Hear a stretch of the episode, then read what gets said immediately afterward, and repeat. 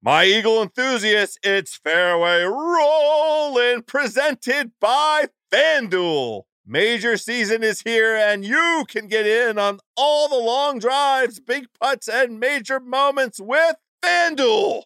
Check out live PGA Tour bets like longest drive, round leaders, matchups, birdie or better, and more. Plus, track every shot in the app and watch select par three holes while you place your bets. Download the app today and bet with FanDuel, the official betting operator of the PGA Tour. Ringer is committed to responsible gaming. Please visit rg-help.com to learn more about the resources and helplines available and listen to the end of the episode for additional details. You must be 21 years old or older and present in select states. If you have a gambling problem, call 1 800 Gambler or visit rg help.com. This episode is brought to you by eBay Motors with over 122 million parts from superchargers and brakes to exhaust kits and beyond. eBay Motors levels your baby up to its peak performance and with eBay guaranteed fit, your part is guaranteed to fit your ride every time or your money back.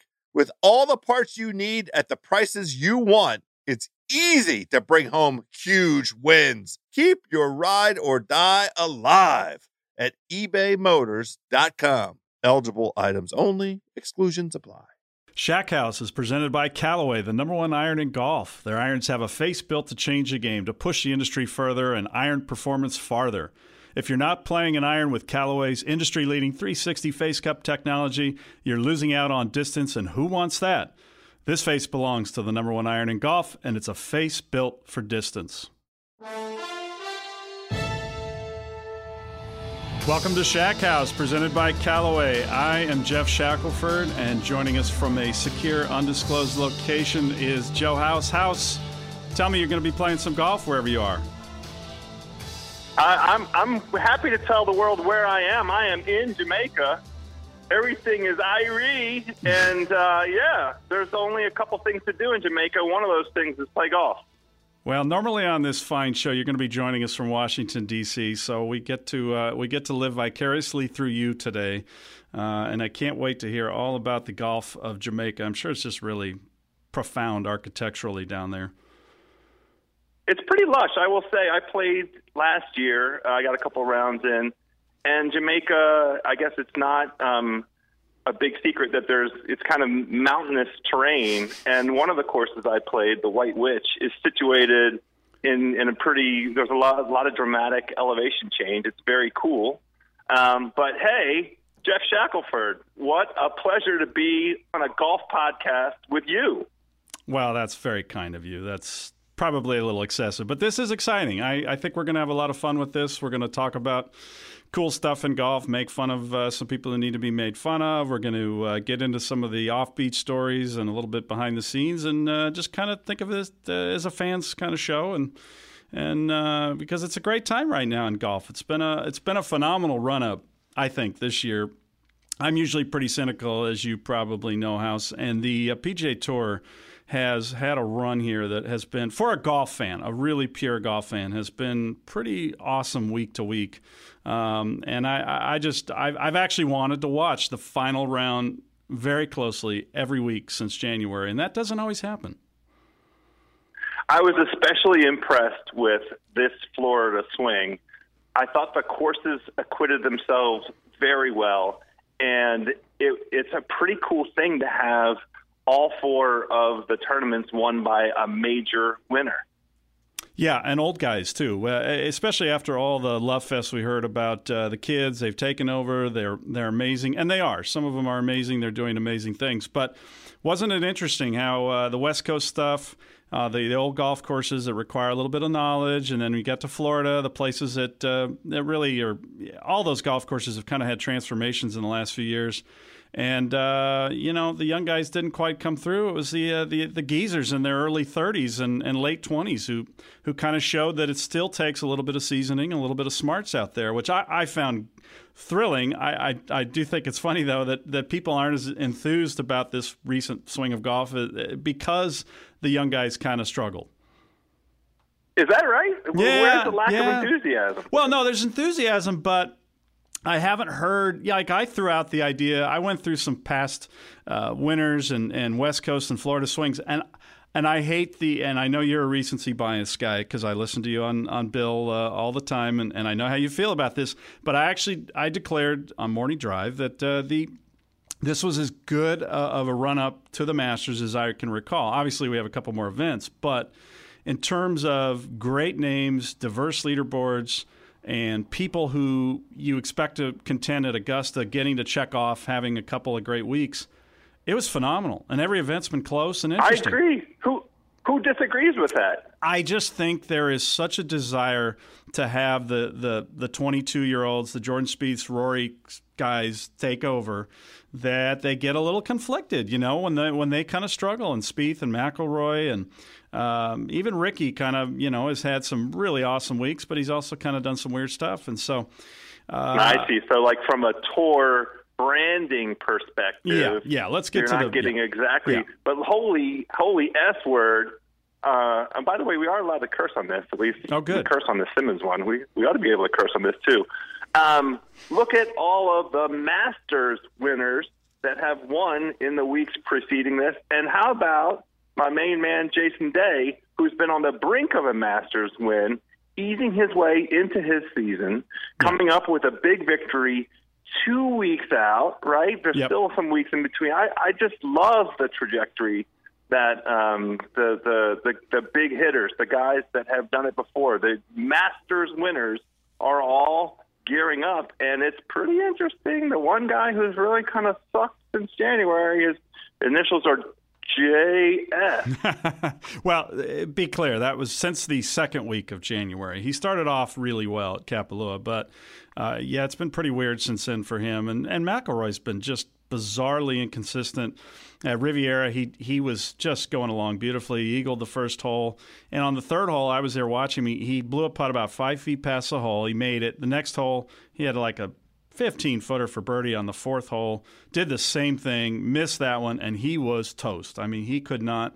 Uh, he just couldn't really believe in himself on the greens from that point going forward, and it was so bizarre to watch him kind of uh, just just unravel so quickly on just a couple of bad putts, and uh, and that's to me what's been sort of really fun about this stretch of golf is that uh, they've had to be at a kind of major championship level and be ready to go. And the slightest little uh, hiccup has kind of cost some of these guys down the stretch. And and you just love seeing them kind of get battle tested before uh, before Augusta because you, you kind of know now who it's going to be. It's probably going to be one of a dozen people, uh, and I'm fine with Yeah. that. That's just the nature of the Masters. So am I. That that that's the Masters. That's the point.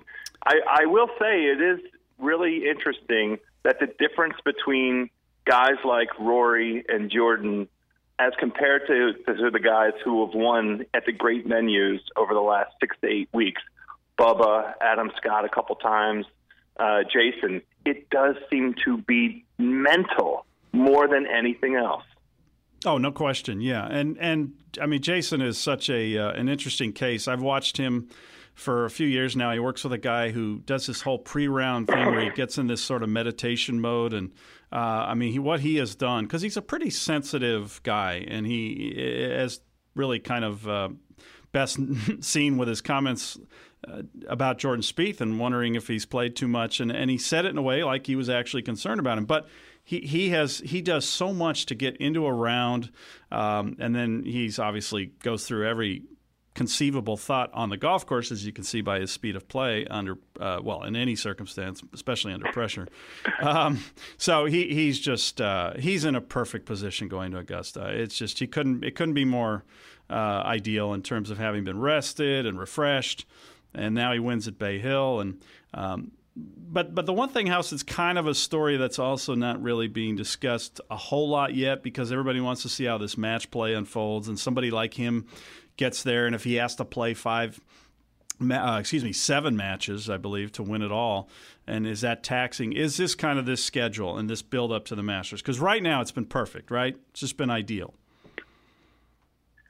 And and the thing that uh, before we kind of dive into the the curiosity of Austin with a WGC event, you know, just on the um, outside of, of the Masters, is is the impact it just had on on the on the Arnold Palmer field yeah. a lot of great Americans. Well, that was what I was not, getting. Not at. in the field. Yeah, yeah, yeah, And it was it was a big story. I actually have a quote on my website from Palmer from like I don't know 30 years ago, where he said, "Hey, you know, we can't all play every week." So it was kind of ironic that in the last week, um, that's all anybody could talk about. But it is telling, um, and and there are a number of reasons why guys don't like to play at Bay Hill. It has nothing, obviously, to do with Arnold Palmer. They all revere him. Uh, I think they've all had it drummed into them to, to to be reverential and to be grateful for what he's done. But really, the golf course hasn't been in that great a shape the last few years, and a lot of them don't really like the golf course, and then they don't like the way he sets it up. You know, a lot of people don't know this house, but there's two golf courses on the tour where the where the rules staff sets it up, but they don't quite have the final say. And I know you'll be shocked to know that those two courses happen to be the places uh, that are tied to Jack Nicklaus and Arnold Palmer, and they do a great job with their events. But you know, uh, they they like they don't like guys tearing so up their golf course. There are some complaints about the way that Jack uh, sets up the memorial as well. Yeah, yeah. Well, he just has a little more control. See, I mean, a few years ago, he had they were raking the bunkers with these deep tines. You know, he did that. Of course, the, the tour would never allow that kind of thing. Arnold's always liked a lot of rough and liked to have the greens a little firmer and and the 17th green uh, really firm and so stuff like that. Little stuff like that's kind of eating away at, at the at at the player's view of the place. And I think it's kind well, of. But then you also throw in this match play, this WGC. I hate the WGC concept. Uh, I get it. I know why people like it, but it's dreadful for the tournaments around it. Uh, occasionally, it helps the tournament the week before. But for the most part, it's just taking players who would have played Bay Hill and moved them to, and what's going to be this week, Austin, Texas. Yeah. So uh, one more, one one last thought on the Arnie thing. The thing that I, I guess I um, wonder about. So uh, Arnie is is not a young fella no. uh, any longer, and it doesn't. You know, the the opportunities to kind of show up at his event and um, you know express your appreciation by by playing in the event, or at least you know Rickie had the decency to figure out a way to to you know go go um, have lunch with Arnie. Yeah. But like you know, I, I, I, I hope Arnie lives another ten years, but we're we're officially in a zone where they, that may not be the case. I'd hate to be a player like you know Jordan or somebody, um, or, or or or Pat Reed, who for for plenty of legitimate reasons skipped the event, but missed out on the opportunity to kind of you know express their gratitude to to a guy that really paved the way for the tour. Yeah, and I, I do wonder sometimes if maybe just that that uh, sort of storyline that he paved the way and you need to to be grateful actually kind of almost backfires and that players uh, get a, a, little annoyed that they have to do that. I mean, Rickie, uh, yeah, Rickie went and had lunch with him, and then for some reason he was at Jimmy Walker's uh, house over the weekend, and his uh, there was a photo tweeted of uh, by uh, Jimmy Walker's wife, and like you said, you had a scheduling conflict. What you had to go do some stargazing with the uh, the walkers. I mean, like what? You know, just you live in Jupiter. I don't mind it. Rickie Ricky Rickie did the right thing. I'm I'm okay with you know him skipping the event. I think there are plenty of legitimate reasons for the guys to um, you know work construct their schedules in whatever way makes the most sense. And you you know I just think with with the kind of stage that we're at with with Arnie, and I find that the the, the observation you just made about you know maybe some mild resentment around just the idea of paying homage to uh, Arnie. Arnie created the commercial vehicle by which so many of these guys you know reap off the course benefits. Most of these guys make their money, or at least the top 15, right, by way of of sponsorships and, and commercial deals. They don't make all their money from the golf course. Arnie's the one that's responsible for that in the first place, and then Tiger exploded it um, you know, I, I, I still maintain that every single guy that that uh, has come on tour since 1997 should write a five percent check to Tiger every single year because of what the transformative things that Tiger did to the tour and the commercial opportunities. Anyhow, Um, yeah, you know that's a fair point. about- It, it's a legitimate point. I, I just, uh, as somebody who loves golf history, I also kind of roll my eyes at it a little bit because there was somebody like Walter Hagen. I mean, if you really want to go back and look at the people who who kind of uh, paved the way for the modern golf pro, you really could start with old Tom Morris. I mean, you could go all the way back. So.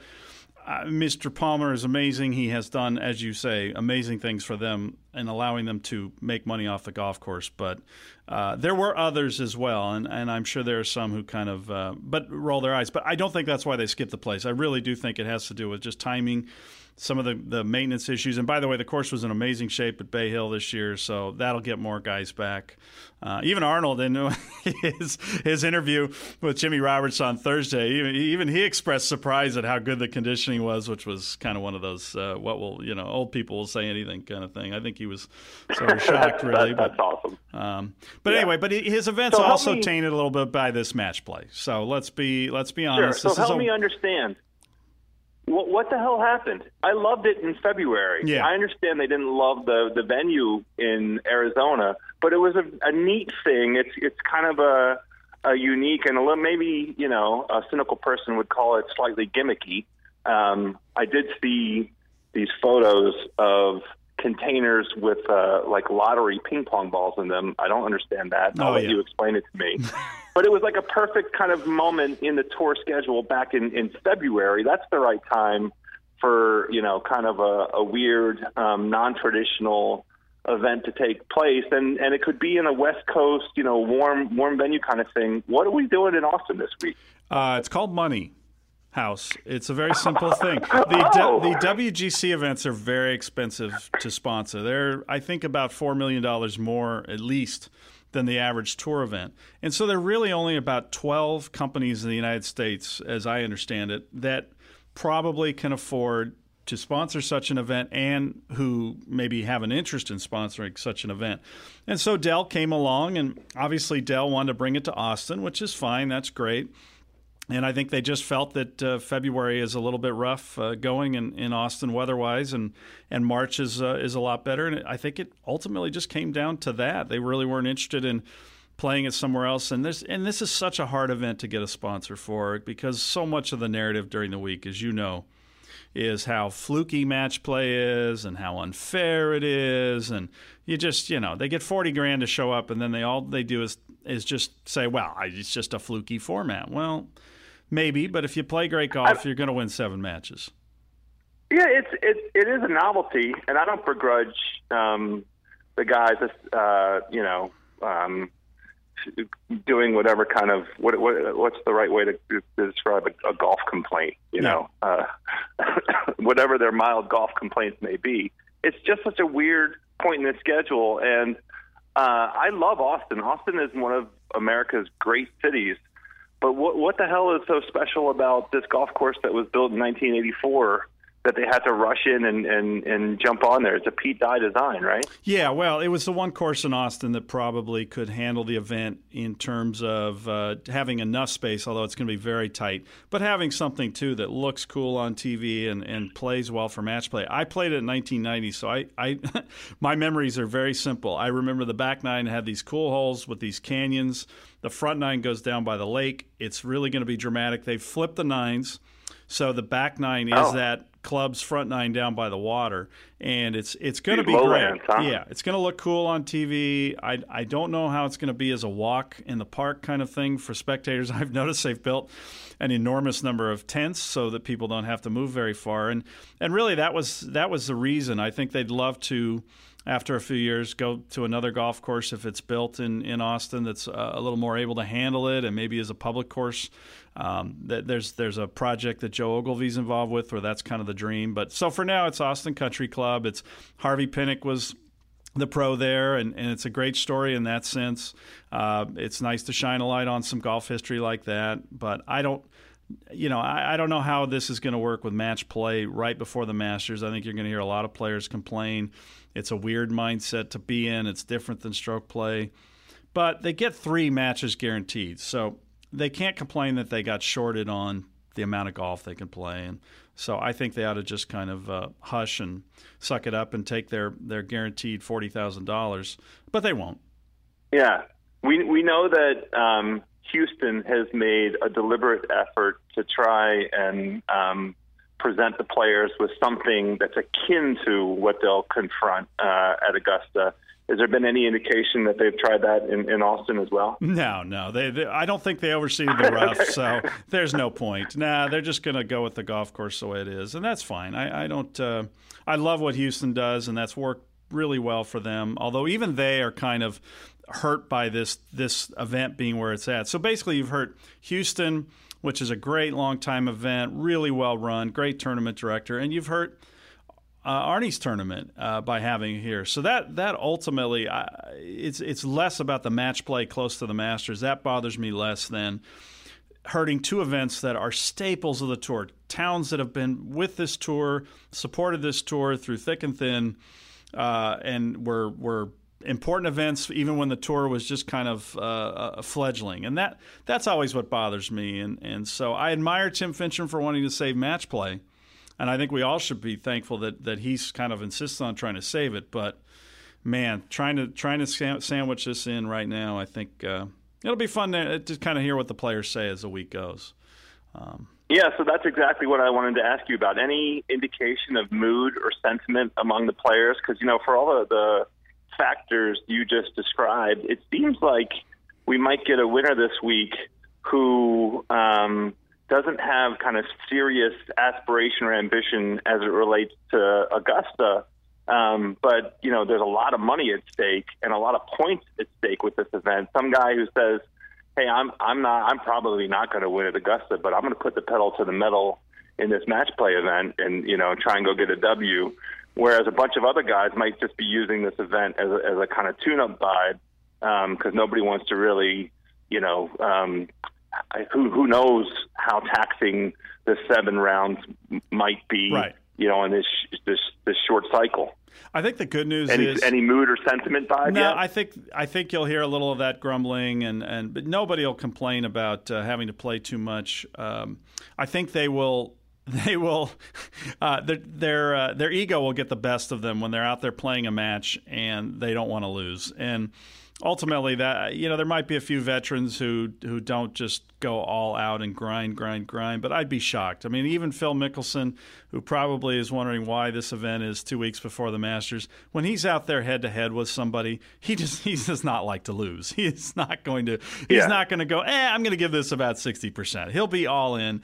They all will be and and I think the new format with where they at least play 3 matches is a good thing. It it, it kind of forces them to uh, to no longer complain about the one and done thing. So, yeah, nobody's going to be mailing it in, uh, understanding that they only have the one round to play. And I guess there are a couple guys who um, maybe haven't rounded into form yet. I'm, I'm thinking especially of somebody like Patrick Reed, who's a terrific match play player, hasn't had this kind of season that he may have preferred so far. Uh, I think he he had a miscut in there on the Florida swing, and he had previously had some great um, events in Florida, uh, and maybe Bill Haas could use this event. He's he's he's playing right. Is he yeah. top oh, sixty-four? Yeah. Mm-hmm. yeah, yeah. So maybe he'll use this to to lick some wounds. I mean, I, I don't know. You can come up with a couple storylines. I think about guys who might use this as a kind of propulsion event. I did think you know you miss out on guys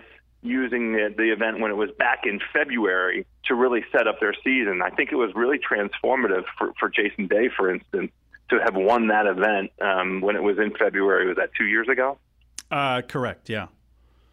Yeah. So, um, but anyhow, it, it'll still be cool. It'll be cool to see a new course that nobody's seen on television before. I'm very intrigued by your description of it, and um, you know, with a field like this, it's it's it's going to be great golf.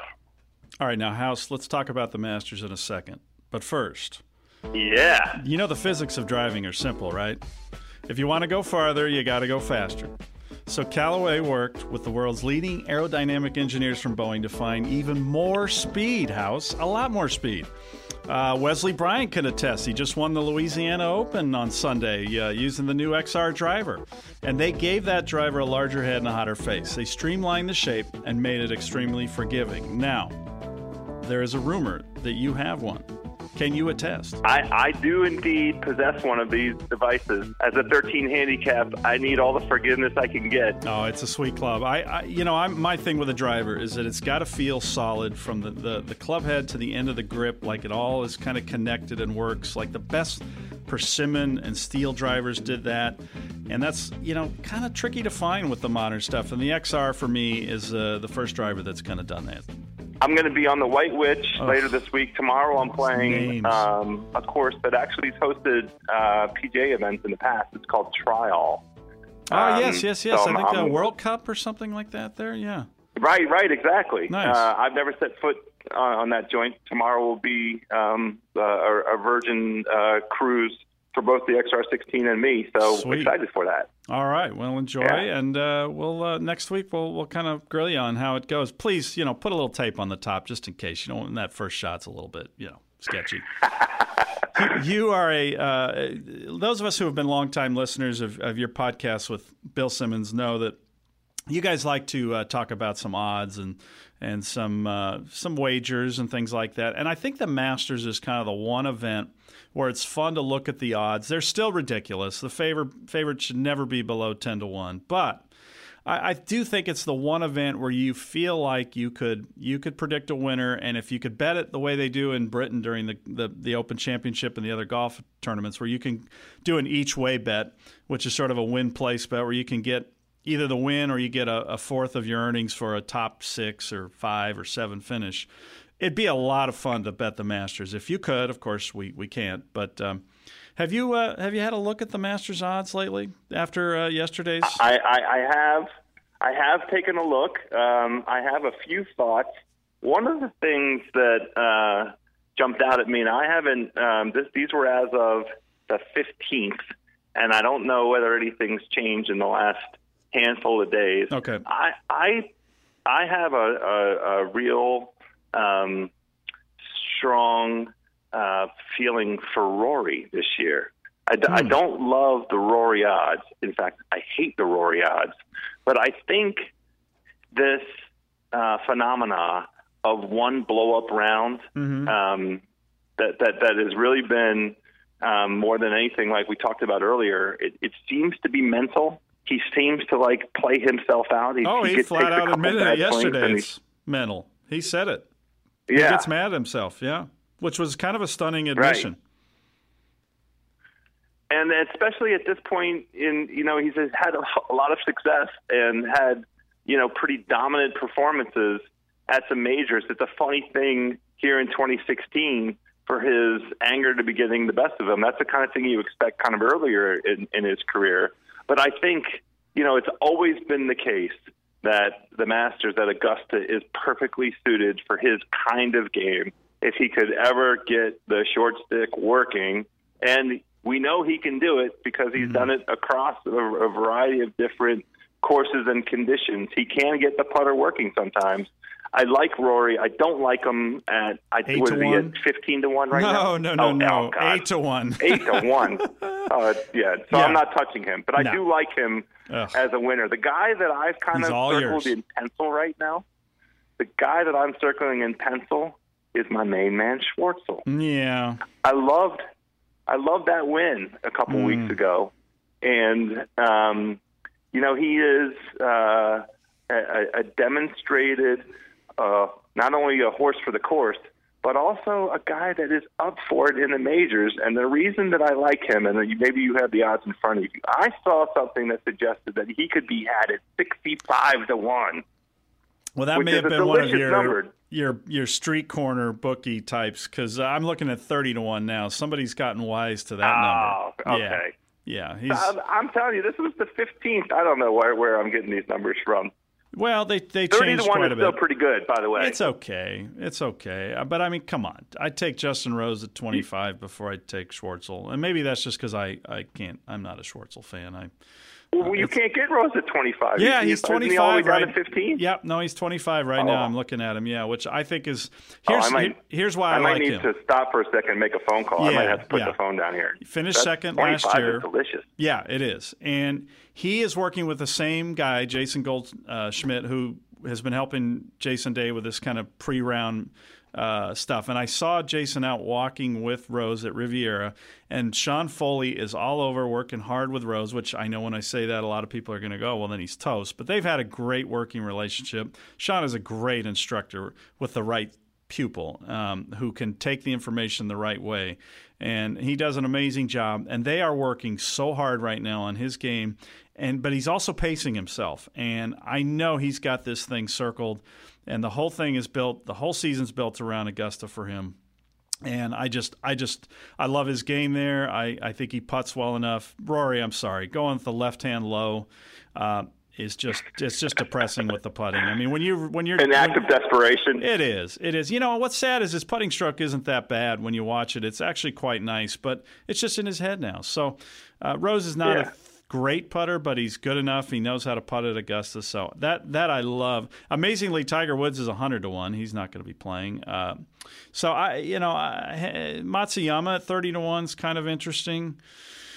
Uh, Spieth it's is seven to one, which is is absurd at this point. Not the way touching. He's been playing. Um, yeah, not not touching. No, no. One thing I like about Justin Rose, and speaking of the UK, where you could make this bet, yes. um, Justin Rose has led the Masters after the first round. How many times? It feels like 15 times. I know it hasn't been that many, but Justin Rose loves to lead the Masters after day one. He does. He does. I don't know the number either, but it's definitely a place he gets off on the right foot, which is uh, you know never hurt. Uh, uh, anybody. Uh, so I don't know. Looking at these numbers, I don't know who would bet any of these prices. They're they're just not very uh, forgiving, frankly. Uh, Bubba ten to one. I, I, right now for me, it's Bubba Scott and Day are on on kind of another level going in, just because of their track records, the way they play, uh, their confidence level. What What do you have Scott at right now? Scott twelve to one, which is uh, pretty good for a former winner who just won twice and who uh, is kind of unbelievable at Augusta. And the only thing that's kind of weird there is Stevie Williams is joining him on the bag. He's finally got a guy who, uh, you know, he's just won a couple of events with, and, and he certainly won with Stevie, but, uh, you know, he's all of a sudden he's going to dump that guy, and Stevie's going to be on the bag at Augusta. It's kind of weird. Uh, I didn't know that. I, you know, Adam played great this past week, except for the, uh, I think he ended up seven over on 18 over the last two days. Yeah. I know he oh five over five over uh, Saturday and Sunday combined on 18. So if he finished at nine, that that's 14 under. That if he could just have parred 18 and, and and brought it home, 14 under would have had him like tied for third or something. Yeah. um, I love his form right now twelve to one is kind of tasty. I have to tell you, Geoff. Yeah, yeah, it's not it's not horrible. I'm going to give it some thought. By the way, how's the food down there in Jamaica? I know you're a food guy. How, how how's it looking down there? It's it's it's wonderful. I, I mean, it's the it's the it's it's spicy jerk stuff. It's chicken. It's fish. It's it's very healthy. You know, I hmm. need to be uh, in lean, mean, fighting shape entering the golf season. Golf season is officially upon us. And uh, if I'm going to be swinging the XR16 and giving it the, the very best it deserves, I, I can't be walking around with the winter midway um, belly. Jamaica is no. a great kickstart for that. Nice, nice. Yeah. All right, it's time for the speed round house. Brought to you by Callaway Golf, the number one iron in golf. Their irons feature 360 face cup technology. Did you know that house? I, I don't. I don't know what that means. Can you tell me what it means? It allows for more distance, no matter where you hit it on the face. You can hit it anywhere. If you aren't using an iron with a 360 face cup, you're giving up yards. The only thing faster than the speed you get from Callaway Irons House is a speed round we're about to play. So let's just try to kind of reel off a bunch of topics here. We've sort of glossed over Jordan Spieth. Jordan Spieth, done, toast, tired. What do you think? What does it look like to you as a as a sports fan, kind of seeing an athlete get to the point he's at right now, which is a little weird. It's weird. He's tired. I mean, you know, I understand for the kid the idea of um, maximizing an all-time top of the world position in terms of uh, what he achieved last season, but um, you know you can't come at the expense of, of the Masters. You're the defending green jacket wearer, homie. Get get get it in shape. Get it together. Yeah, yeah, it's weird. Uh, it, this week, Austin's going to be really interesting for him. He's going to the place. I know he's plays Austin Country Club a bunch. U- University of Texas has this amazing practice facility for the for the golf team there. I wouldn't be surprised if he kind of hangs out there after the rounds. as long as he doesn't play the golf course there. The, the practice facility is amazing. Uh, but I, this whole thing with this fatigue and kind of uh, uh, sort of transitioning, you know, each week to more hitting more shots in practice. I've never heard of a player kind of say they were like on a ball count that wasn't coming back from an injury. It was it was he revealed that at Riviera, just kind of threw that out Friday afternoon after he missed a cut, and it just floored me that he was on on a, like a restricted ball count and he was he was watching his time. I figure he must have had really bad jet lag from one of his trips over the winter or something. I don't know. It was it was. Oh yeah, he he, he should have been on restricted miles count. Yeah, he, he should he should have taken that seventy thousand miles and chopped it down to twenty five thousand. Yeah. I mean, but throwing your caddy under the bus and and uh, you know the the whole we thing bothers some people, and it doesn't bother me because he really does believe it's a team. But but then, you know, to, to go out there after the final round at Innisbrook and just basically say, "Well, we're taking the blame for this one this week. Uh, it wasn't it wasn't just me." That was that was kind of unusual, and I would imagine some of his fellow players either thought that was really strange or they liked it because it saw they sort of saw an opening. Um, the other thing is he loves Match Playhouse, loves it. Uh, I don't oh, know if you saw any of the Feherty interview.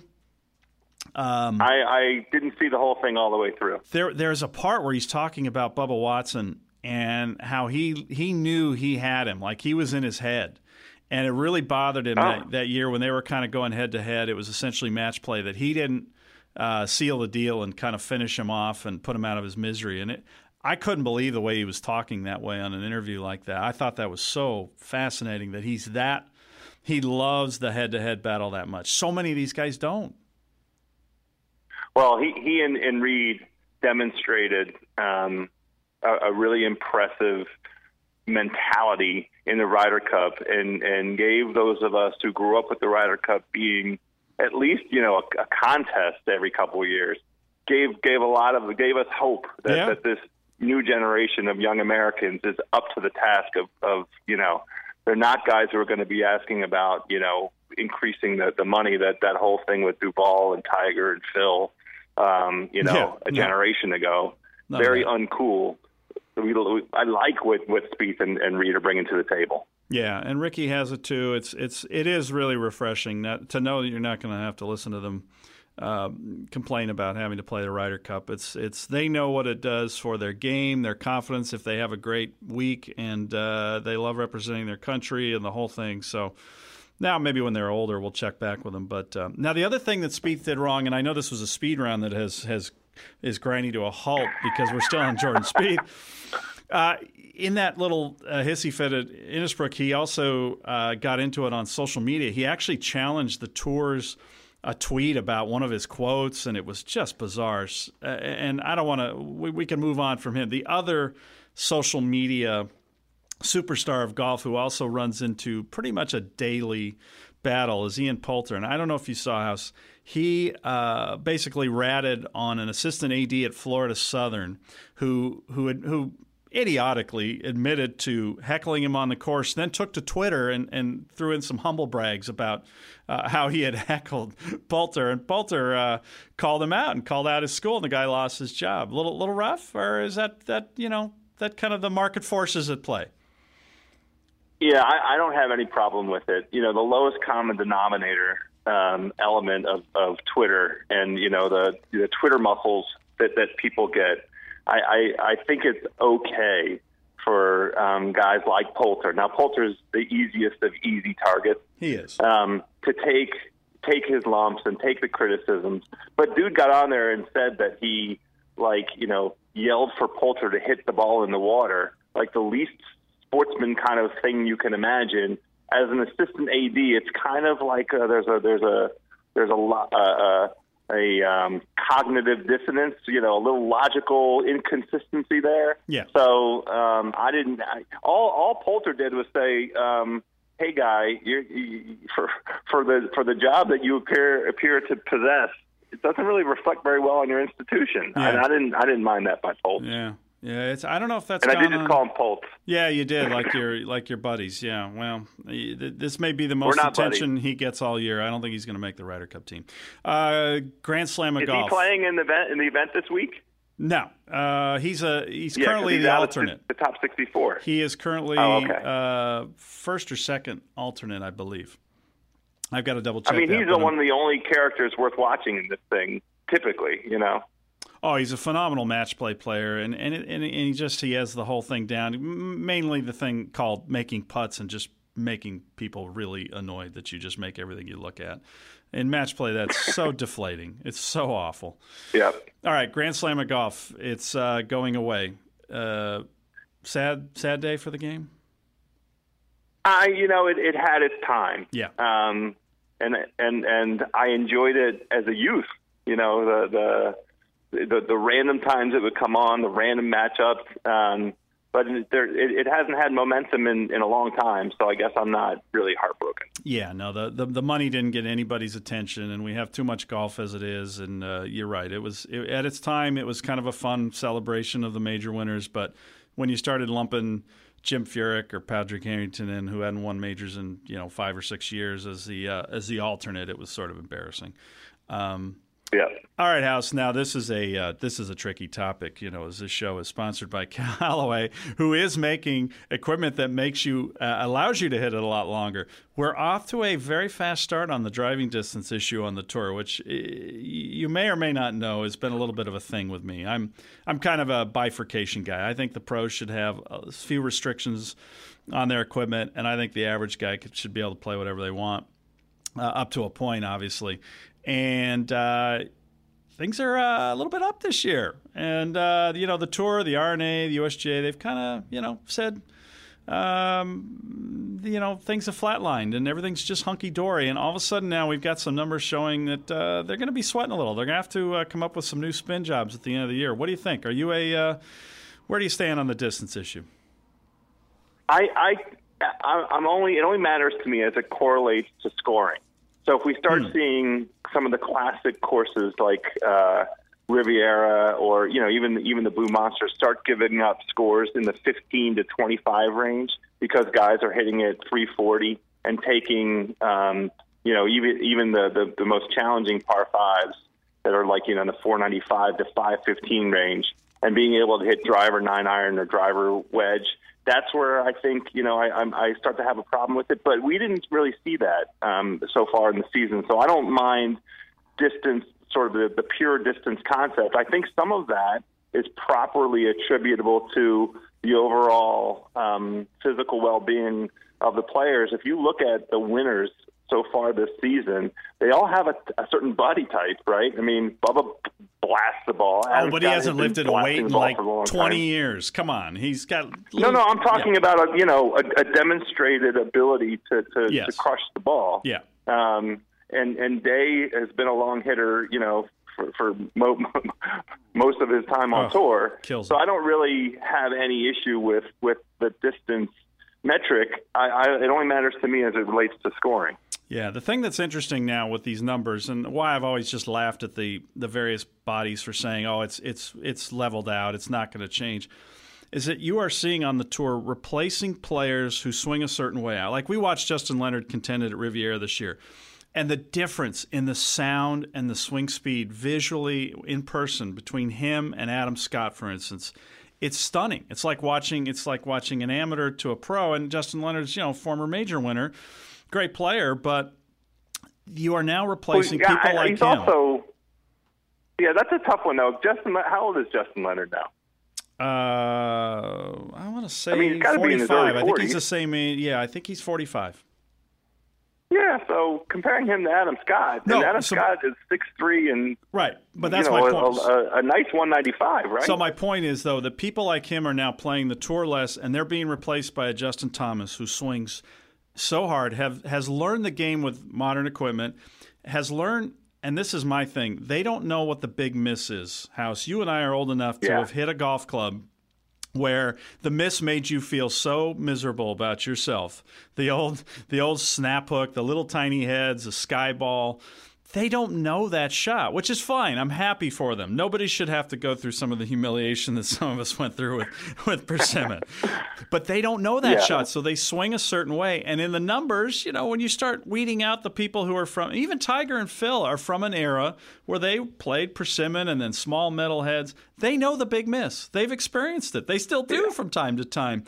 And these guys, I don't think they really know that shot, and so the numbers are going to keep going up, uh, and that's they're going to have to deal with it. But speaking of Tiger, by the way, uh, Yeah. take your pick. What what was your favorite Tiger anecdote from from last week? That he's he's texting Jason Day as his mental coach, or that he got the uh, the mortgage paid off with the wife, and that she personally went to the, the courthouse to to sign the document. I guess just for fun, uh, to to to let it be known for the record that that she was paying attention and she's been paid off. What what do you what's what's your favorite? Um, I like very much the role that Tiger's taken on as kind of a, a, senior member Oh, of, of the of the global tour. But the thing that I obviously like more than anything else is the Elin thing, and I I'm still a dude who thinks maybe I'm nuts. I think they're going to get back together. I think at some Oh, point jeez. there's going to be Oh, a dear. reconciliation. Oh no. Okay. I don't even know where to go with that. Let's let's go to the elder statesman idea. Now you're a big NBA guy, and we and, I think you, you and you and Bill may have discussed this, or Bill may have discussed it with uh, Chuck Klosterman. I I can't remember the Kobe. Like right now, Kobe is suddenly this elder statesman. He's the Abe Lincoln of the NBA. Everybody loves him. And I- you know, no, Kobe was a narcissist. That's why he was great. He played a certain way. Tiger's the same way. This stuff that he's an elder statesman, he wants to have bonding sessions with the Ryder Cup team. Give me, and he's texting with Jason, trying to help him. Give me a break. Come on, that's He not his nature. Ah. Jason, though. I don't. Well, I don't disagree with that. And and the Kobe thing couldn't be more phony. And I understand exactly. It's a it's a it's a good analogy because you know you two two enormous narcissists. But um, T- T- Tiger has has softened a little over the last 24 months, hasn't he? Been Well, that's what scares me. Had enough doses of humility, hasn't he? Eaten enough humble pie over the last half decade He has. to be in a position where where we could genuinely accept that he might help some of these youth. Well, I can accept it, but it, it, it worries me that he'll never get his edge back, and that's what I th- I guess it's I'm I'm accepting now that he's going to be like Kobe, except that golfers can have late in life uh, periods where they can kind of get it back together. And this whole I'm I'm a I'm going to be a cart driver at the Ryder Cup. I'm going to be encouraging Jason. It just seems to me that he's he's conceding that he's never going to get that edge back because that was part of what made him great was he just blow by people and he'd have that kind of Hogan cranky thing going and I think I think it's kind of Well, sad. look, I know I- people find it touching that he's he's being an elder statesman, but I I, I- I think it's kind of I, I sad. think when when he gets himself back to a position where he's he's physically ready, I think all that. And I'm going to use. I, I'll go ahead and curse. I think all that shit goes out the window. I mean, I I I am a person who will never, for the as long as I'm on planet Earth, count Tiger Woods out of anything because he taught us for with 15 years of dominance that he he is always up for it. You know, but body willing and God willing.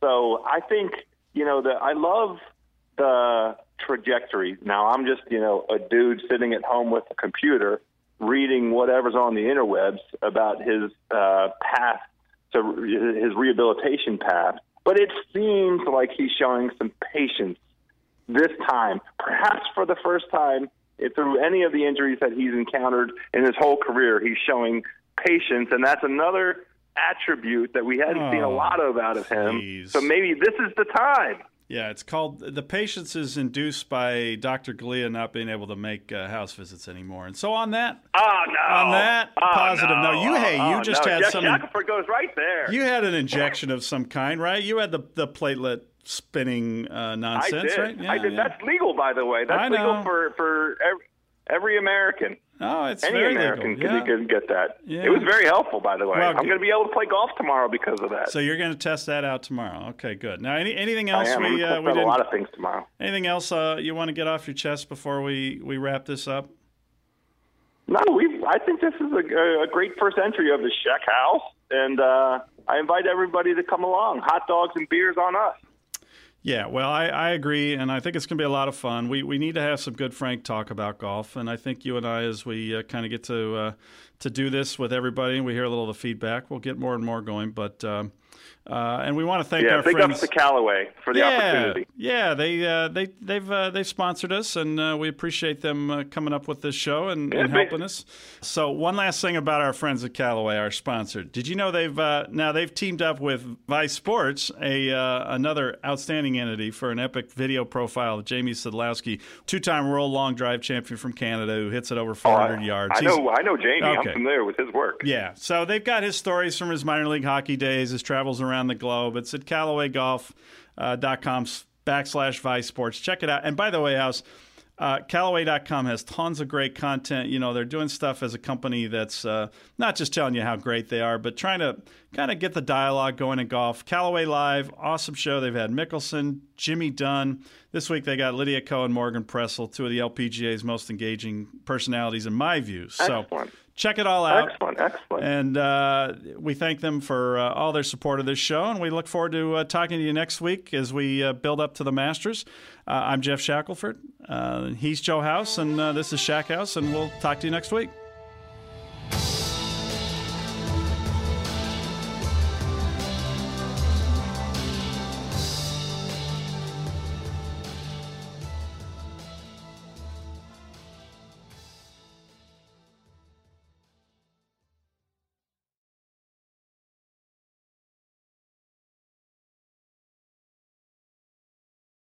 This episode is brought to you by 20th Century Studios' Kingdom of the Planet of the Apes. As a ruthless king builds his empire at the expense of the remaining human race, a young ape will fight for the future of apes and humans alike.